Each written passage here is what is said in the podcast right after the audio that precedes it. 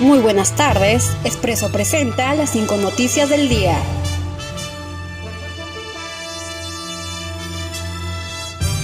Amplían estado de emergencia y cuarentena focalizada hasta el 31 de agosto debido al coronavirus.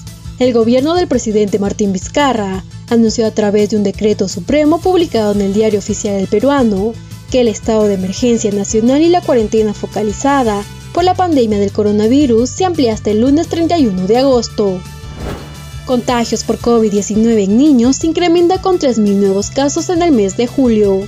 Según el reporte de salud, los contagios en menores de 0 a 11 años por coronavirus ha presentado un incremento del 75% en el mes de julio y 50 niños han fallecido por el COVID-19 a nivel nacional. Asimismo, Dante Cerso, vocero de la entidad, informó que desde el inicio de la pandemia, los contagios ascienden a más de 10.000 menores de edad que contrajeron esta enfermedad.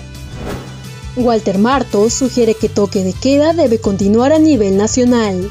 El ministro de Defensa indicó que el toque de queda que rige en Lima y otras provincias del Perú debe continuar, ya que los casos de coronavirus aún no reducen, por lo que no es pertinente la reanudación de las actividades nocturnas, que podrían ser focos de infección.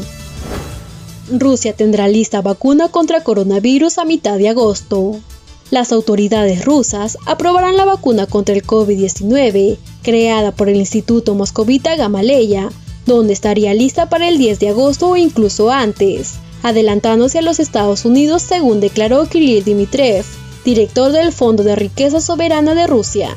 Director del Fondo de Riqueza Soberana de Rusia. Japón se asegura 120 millones de dosis de la vacuna contra el COVID-19. Japón concluyó un acuerdo con la alianza alemana estadounidense Biotech Pfizer para asegurar 120 millones de dosis a partir de los primeros seis meses del 2021, cuya potencial vacuna contra el coronavirus actualmente se encuentra en fase de ensayo clínico a gran escala. Estas fueron las cinco noticias para Expreso.